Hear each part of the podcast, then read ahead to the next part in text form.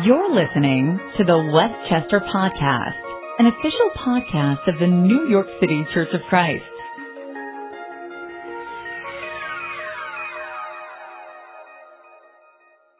Amen?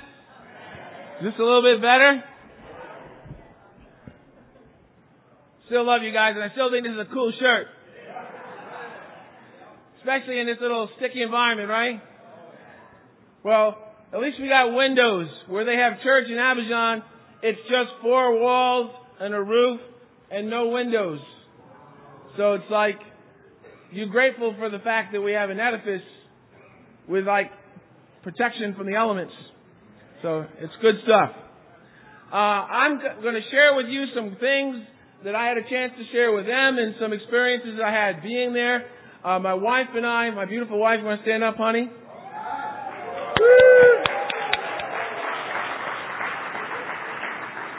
Uh, we had an opportunity there to teach uh, a whole bunch of classes. There was a leadership conference. There was a conference for the church. They were just so grateful to be together. We were there for eight days. We taught five of those eight days, I think. Who knows? It was every day we were doing something. It was awesome. But the whole idea was about coming together and celebrating what's been done and celebrating what's going to be done. And for even us as Christians, the title of my time to talk to you today is what Jesus has to say to us is you will do even greater things. He gave us great gifts and incredible promises. Amen? And if we go to that next slide there, this is uh, my wife and I. This was another outfit, another cool outfit that they made for me and my wife. And uh, I call her, lately I'm calling her my rib, right? That part of me that I'm incomplete without. And uh, next to them, next to us is Emmanuel and Agnes. They came through here last year in the fall. They're leading not only the church in Abidjan, but the work in French-speaking Africa. And uh, last year they had over 400 baptisms there. There's over 4,400 people in their uh, ministry area. There's 2,000 people in the church in Abidjan over 2000, around 2000, and the rest of the disciples are spread out across 20 or 30 other churches all over French-speaking Africa. And uh, so the money that we give goes to support the churches outside of Abidjan. Abidjan itself is a, uh, it's like the New York of French-speaking Africa. It is the hub of all of the ministries. They, they're the ones that have planted churches all over French-speaking Africa. So they are a self-supporting ministry, and what we give in New York that goes to them and our, from our special contribution supports the ministries that they're helping to grow, the churches that have been planted from that. And they're even working towards figuring out how, as these churches get larger, moving towards being self-supporting so that those monies can go and start more churches. Amen? And so Emmanuel and Agnes, they were incredible hosts. They, they stayed with us and they drove us around. They took us around. They, they told us the needs of the church. They asked for help for themselves. It was just an amazing, encouraging time with them. If we go to the next slide, this is there in their church. It's got a tin roof and cinder block walls. It holds over 2,000 people. But you're in French Africa, you're in West Africa, and there's we, we're thankful for the basic principles of thermodynamics. That building doesn't have any air conditioning. You're just in, that's what it is. You're just in the, in the, in the heat and the humidity. And it was amazing to see the energy and the joy that our brothers and sisters have coming together. And this brother that was standing there with me was Julian Toyo. He is a, a translator, and he was helping to translate for me. He's also training to be a teacher. He's taking Steve Kinnard's classes on ministry training, and he's training to be a teacher there. And he was one of the brothers that was also in a, in a future elders class that we did. But this was what I call the biggest Christian selfie I've ever taken.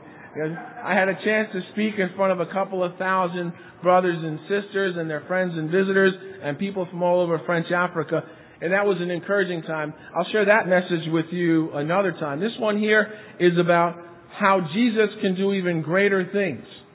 And uh, I think of it like this. If you look in John chapter 14, if we can go to the next slide. In John chapter 14, I think of it like Jesus is like your big brother with the deep spiritual pockets. Some of us have people in our lives that you know you can always ask them for something and they're going to come through for you? Those people you can lean on? Well, in John 14, this is what Jesus says. I tell you the truth. Anyone who has faith in me will do what I've been doing. He will do even greater things than these because I'm going to the Father. And I will do whatever you ask in my name so that the Son may bring glory to the Father. You may ask me for anything in my name and I will do it. And first part here is Jesus tells us right here, He's got our back. He's with us. He is going to be able to do for us anything we ask in His name. Jesus literally means God with us. His heart is He wants to be close with us. He wants us to know how much He cares about us. Um, one church in, in uh, French Africa, the government passed a law that until you had a church building, you couldn't have a church. So for a year and a half or two years, they could only meet in Bible talks while they prayed and figured out how they could get land together, how they could put a building together. But as brothers and sisters, they persevered through that. And they had a victory through that. And they figured out how God can work through that. And they still saved souls. Amen? You see, for us, we need to have that heart of really of being appreciative for what we do have. That we can meet together in a setting like this. That we can't, we're not being told you can't meet and that's just tough. We, we need to be so grateful because even in those challenging situations, the brothers and sisters, their hearts were like, we're still going to preach Jesus. We're still going to move forward with God. We're still going to help the church. And now, God worked in some ways where they were able to get some land. They were able to put together a building. Building a building in Africa is a little bit easier than building a building in New York State. But God gave them the victory, and now they have a church building and a place to meet. Amen? But you see, why did they not give up? Because they trusted that Jesus had their back. They trusted that He's not going to give up on them. And we need to believe in the same promises that they called on when we are going through things. That we do not need to just throw up our hands and, and get frustrated and, and stop believing that Jesus has our back. So often, we're quick to think, well, Jesus must be against me. We, we, bring, we bring down judgment on ourselves. He's mad at me. He's put me in the spiritual doghouse. No, that's just lies from Satan to try to beat us up so that we don't move forward. We get so caught up in our own stuff that we forget this promise. He'll do anything. He wants to bring glory to His Father. When we do well, He does well. you understand? When someone gets saved, who rejoices? The angels rejoice in heaven. We have to take Jesus at His word, don't we? I, I want to give you an example of what taking someone at their word meant. When, when Andy and I were going, to, planning to go, we had, you had to get a visa and you had to get a yellow fever vaccine. There's yellow fever all over uh, West Africa. And so we went in to get the immunization from this nurse. And this nurse was like, now, this will immunize you against yellow fever, but you want to wear clothes down to your feet. You want to wear closed-toed shoes. You want to wear long sleeves or something. In Africa, you want to wear long things and long sleeves because you'll be immunized against yellow fever, but there's dengue fever, there's this fever, there's malaria, there's nighttime mosquitoes, there's daytime, there's different mosquitoes for the time of day, and you just don't want to get bit. And just, you want to use 100% DEET, and the clothes that we brought to Africa are basically toxic to mosquitoes. We went out, uh, we found out from the Rowntrees, whose wife went to uh, East Africa, there's this spray you can put on your clothes that's a repellent and an insecticide. And it says don't lick your clothes. I, I, I didn't do that. But you're, but it basically makes your clothing, uh, bulletproof to mosquitoes. And so we took this woman so seriously. We took every piece of clothing we were wearing. We hung them all over our backyard. We bought $40 worth of this spray and we're spraying these yellow bottles all over our clothes. We're air drying them. This is, and, and then, because we, we, this woman, you know, she's speaking with such authority. Don't, don't I want to believe a woman who speaks with such authority? So, we got our clothes all covered, we're all set, and we're over there in Africa, and I'm like looking, bring on the mosquitoes. Bring them on. And I'm like, where are the mosquitoes? Where are, I saw, I saw one flying over this brother's head in the office, this guy Gee. I saw one mosquito. The point was, if I can take her words that seriously, that it affects the way I plan my day and our trip, we should take Jesus' words just that seriously. We shouldn't doubt. Now, what was kind of funny was like Annie and I, we didn't get like one mosquito bite the whole time we were there. Caitlin's like, Dad, you gotta spray the backyard. I was just outside. I let the dogs out and I got 16 mosquito bites. I was like, I told that one to the church in Africa. They thought that was hilarious. But the point being that if we can listen to instructions and directions from people who try to have our best interests in mind, we need to really listen to what Jesus has to say and embrace it. That He is going to do whatever we ask in His name because He wants to bring glory to His Father. He's so close to us. God breathed life into Adam and Eve through, through their nostrils. He didn't just say come to life. He breathed life into them. He did like CPR. I guess it'd be SPR, spiritual resuscitation, whatever you want to call it. But He did something to them that was so personal because that's how much He cares. And Jesus is our big brother. He's got deep spiritual pockets. He will care for us. Amen? The next thing is, um, we are as orphans. Jesus left us the Spirit and He's coming back. So this is 4 John 14. If you look in verse 15, if you love me, you will obey what I command. And I will ask the Father, and He will give you another counselor to be with you forever, the Spirit of truth. The world cannot accept Him because it neither sees him nor knows him, but you know him, for he lives with you and will be in you. I will not leave you as orphans, I will come to you. So the second thing is, when Jesus leaves, he gives us his Holy Spirit. Amen? And that Spirit is going to come to us, it's going to be our counselor. It's going to help us with how to handle things, with how to act in situations, with how to be. And he is, uh, uh, we're not alone. He's encouraging us. I'm coming back. When someone goes away, you can be sad. But when you know you're com- they're coming back, aren't you looking forward to that? See, we need to have the idea that he hasn't gone off somewhere far away, that he's coming back. And just like when there's someone really dear to you that goes away, you miss them. But when they're coming back, you're looking forward to that. And we need to have a heart to communicate that and to build that into ourselves that we have something great to look forward to, His return. Amen? Now, we had church here if this was church in Africa, the first hour would have been singing and about 300 people up here dancing. Because it's like a celebration. You know, the Bible talks about it being like a great banquet. Think about a great wedding banquet. What happens at a great wedding? There's jubilation. There's celebration. There's signification. There's all kinds of stuff going on. Right? Why am I telling you this? Because the joy that we should have in Christ should be overflowing. And that's the way it comes out in their worship services. They just want to sing. They just want to enjoy one another. They just want to praise God together. They just want to be grateful. Now, brothers and sisters, 40% of Abidjan is unemployed. University students with degrees graduate and don't find jobs. Unemployment is a huge problem. They normally have church in the different geographic neighborhoods because they can't afford to come together all the time. But there's joy in the church. We need to understand our joy does not need to come from our circumstances. Our joy needs to come from our God. We need to be filled with joy and gratitude, and it needs to be a banquet. There's a brother leading one of our churches. I think of him like Daniel in the Bible. He's leading one of our churches. He's an electrical engineer, and he's risen up to basically be the Secretary of Energy for the President of his country.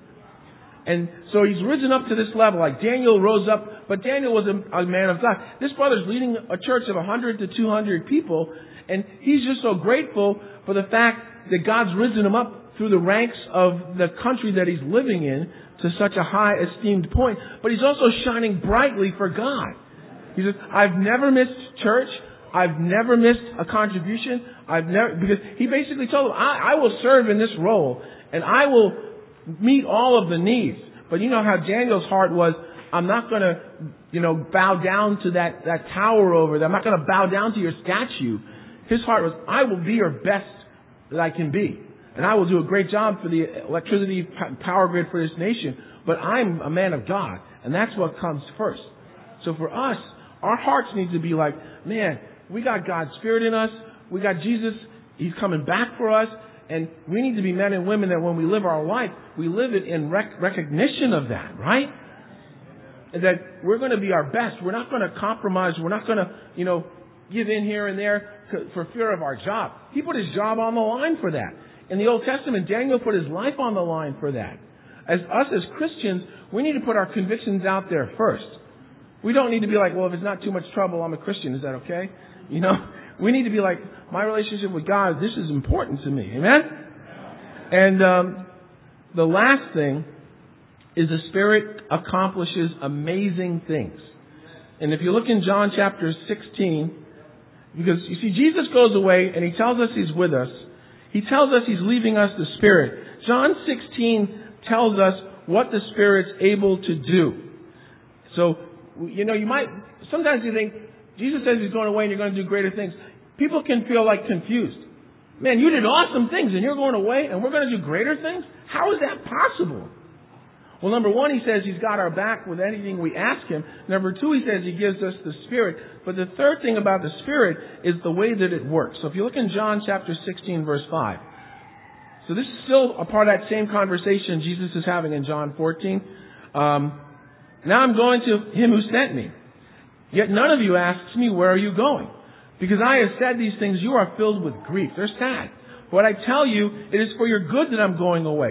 Unless I go away, the counselor will not come to you. But if I go, I will send him to you. When he comes, he will convict the world of guilt in regard to sin and righteousness and judgment. In regard to sin, because men do not believe in me. In regard to righteousness, because I am going to the Father, where you can see me no longer. And in regard to judgment, because the prince of this world now stands condemned. I have much more to say to you, more than you can now bear. But when He, the Spirit of truth, comes, He will guide you into all truth. He will not speak on His own. He will only speak what He hears. And He will tell you what is yet to come. He will bring glory to me by taking from me what is mine and making it known to you. All that belongs to the Father is mine. That is why I said the Spirit will take from what is mine and make it known to you. In a little while, you will see me no more. And then after a little while, you will see me. The Spirit of God that comes to us through baptism because Jesus went from us does things that even Jesus couldn't do. It says it goes throughout the world and it convicts people of sin and, and righteousness. Imagine if Jesus stayed and, you know, when he was in Westchester, he could do amazing things. And next week, he'll be doing a performance in Queens. And the following week, he'll be doing a performance in Abidjan. And then he'll be down in Harare. So Jesus could only go everywhere where there was one of him. But what does it say the Spirit's able to do? It's able to go throughout the whole world and convict people. You know those people. You've met those people. I was just looking for God. If you're on Facebook and you're friends with enough Christians, you see baptisms getting posted all the time. That's inspiring, isn't it? That means that God is convicting people through His Spirit all over the place and moving their hearts all over the place. Some of you that are visiting here today, you felt that conviction. You felt that feeling. Something's not right with me. I'm missing something. That's God's Spirit poking you and prodding you. Even as Christians, it's counseling us. As Christians, it's guiding us. It was amazing we had a chance to be there. We taught together, we taught seven classes on parenting and marriage. I taught three more. I preached on Sunday, and we had a class with the elders. Jim warned me. I said, Jim, I'm doing maybe five classes. He goes, ah, you think it's five. It'll probably be a dozen. Because you get over there, and it was literally like, man, he was right.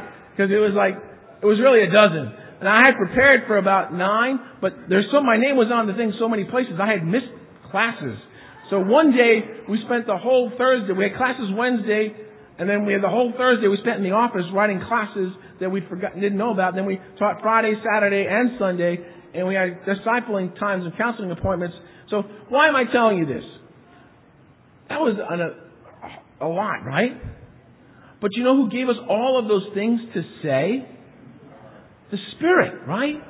They even, they did a great job of planning out the needs of the conference and they picked key scriptures. And I studied out those key scriptures and built our classes around it. And I got wisdom and insight from those scriptures that I'd never gotten before. The Bible says we will understand things that even Jesus' disciples couldn't understand. There are things that are too wonderful that we can understand through the Spirit that they didn't have yet the ability to understand. And we have that ability. All of the knowledge that comes from it, it's, it's like, yeah, we learn things and we get taught things, but the revelation that you have when you study your scriptures and the insight that you get and the strengthening and the teaching, it's inspiring. And we need to realize that's God's Spirit in us. Ah, the Bible's the only book I've read for over 30 years and I'm not done reading it. Do you understand? That's powerful. Not only is it living and active, but God's Spirit in us reveals things that we didn't even know before. And just by the last thing, um, if you look in Acts chapter 16, in verse 14, I just want to close out with this because it's a great one in terms of before we take communion. This is about a woman whose heart was opened. So if we look in um, verse 13, rather, so on the Sabbath day, Acts 16, verse 13, we went outside the city gate to the river where we expected to find a place of prayer. We sat down and began speaking to the women who had gathered there. They're sharing their faith. One of those who was listening was a woman named Lydia, a dealer in purple cloth from the city of Thyatira, who was a worshiper of God. The Lord opened her heart to respond to Paul's message. When she and the members of her household were baptized, she invited us to her home. If you consider me a believer in the Lord, she said, come and stay at my house. And she persuaded us. Guys, God literally does create the times and the places where we can reach out to Him. Like it says in Acts chapter 17, though He's never far from us. But literally, He put a burden on her heart to respond to the message of the gospel. That's just what God can do. He can give people that a special hoof, a push. There were other people there. She felt that special push. We're going to share our faith. We may be sowing seeds, and we may be reaping the harvest. When, we, when we're sharing our faith, sometimes people have been met four or five different times. The first four times, that wasn't fruitless. That was God using you to put the Word of God into them. Don't go around feeling I didn't meet anybody open. That's not the point. It says go out and sow seed. Does the farmer just pack it in because, oh man, I sowed the seed, I don't know what happened. Well, you sow seed, stuff happens. The more we share our faith, the more there's going to be opportunities for the Word of God to grow in people. But when people get this special urge, that's God saying, this is your chance. This is your time. This is your opportunity. And this is like what happened with Andy's mom. All of a sudden, she's understanding spiritual things at 84 years old that she's never understood. I told her, this means God's put a burden on your heart right He's calling you. This is your personal chance. You're getting an understanding that not everybody gets. Do you understand? And if you're visiting, and, and even as you're a Christian here, if you're feeling this burden, you need to realize that's God's Spirit working, doing things to you that can really change your life. Amen? But we need to have the heart that's able to respond to that. Are we going to respond? The Spirit can do amazing things, but the, still, there's that matter of what's our decision going to be? You know, He's going to move, He's going to reveal, He's going to urge, He's going to teach, He's going to convict, but what are we going to do about it? Because we still have the choice about it, right? And we need to make the choices that are the ones like, like Lydia made. And even the reason that we're going to take time, we go to the last slide to take communion right now, the Lord's Supper. Why do we take the Lord's Supper? What are we commemorating? The fact that He did go away. And that the way that He went away offered us a way to heaven. Amen? The way that He suffered and died, it offered us a salvation that we couldn't have any other way. It paid a ransom that we had no chance to ever pay. And as we think about that, what this woman, Lydia, she was so inspired, they were all baptized. And not only was she baptized, oh, I'm grateful I'm saved, what's the very next thing she does? I want to serve people. Come to my home. Stay with me. I will care for you. See, for us, when the cross comes into our lives, it changes us entirely. Amen? And it saves us, but it redirects us. And as we take the communion, we need to be men and women who contemplate the fact that that gospel was so powerful that right there and then that woman dropped what she was doing and got baptized. And in our hearts, we know that moment where we turned ourselves in. That moment when we were like, I am done fighting God. I have found the answer. I'm doing what God tells me. I want to be saved. We need to be able to reflect back to that and keep that in the forefront of our hearts because there's so many things vying for our attention. The most important thing is what we're talking about right now. Amen? So as we take the communion, we want to think about the way he suffered, the way he died, but also he inspired. He gave hope. And he gives us that same hope. Amen? And God, Jesus went away, but he's coming back. And we need to be the men and women that are able to go to him in prayer confidently and, and trust that God's Spirit's going to work through us and guide us and direct us and work even in the world around us to change people's hearts to become open to what it is we're talking about and preaching Jesus. Amen? Let's pray. Dear God, we thank you, Father, for this chance to be together. Thank you for the brothers and sisters and friends and family that are all here together. We pray, Lord God, that uh, these words uh, they went out and they got into our hearts and they've taken root, and we see how much your Son cares for us, how much He wants to be there for us, how much He's given up for us, and now even now that He's gone to be with you, He sent His, His Spirit, uh, the Counselor, the, the, the, the one, the, the, able to bring righteousness and judgment into this world, so that we could be able to be saved and we could be able to be useful and helpful to you. We pray that as we take this communion, Lord God, we're so grateful for His sacrifice and for His belief in us and for the ransom that's been paid and for the salvation that we have through His blood. As we take this uh, bread, let's recognize that His body was broken on that tree. And as we take the fruit of the vine, let's recognize that His covenant of forgiveness, Lord God, came through the pouring out of His blood. And that as we take that, the fruit of the vine, we're commemorating that. We thank you, Father, for this chance to be together. We're grateful for all that we have. Pray this in your Son, Jesus' name. Amen. You've just listened to the Westchester Podcast. For more information about our ministry, please visit westchester.nyccoc.net.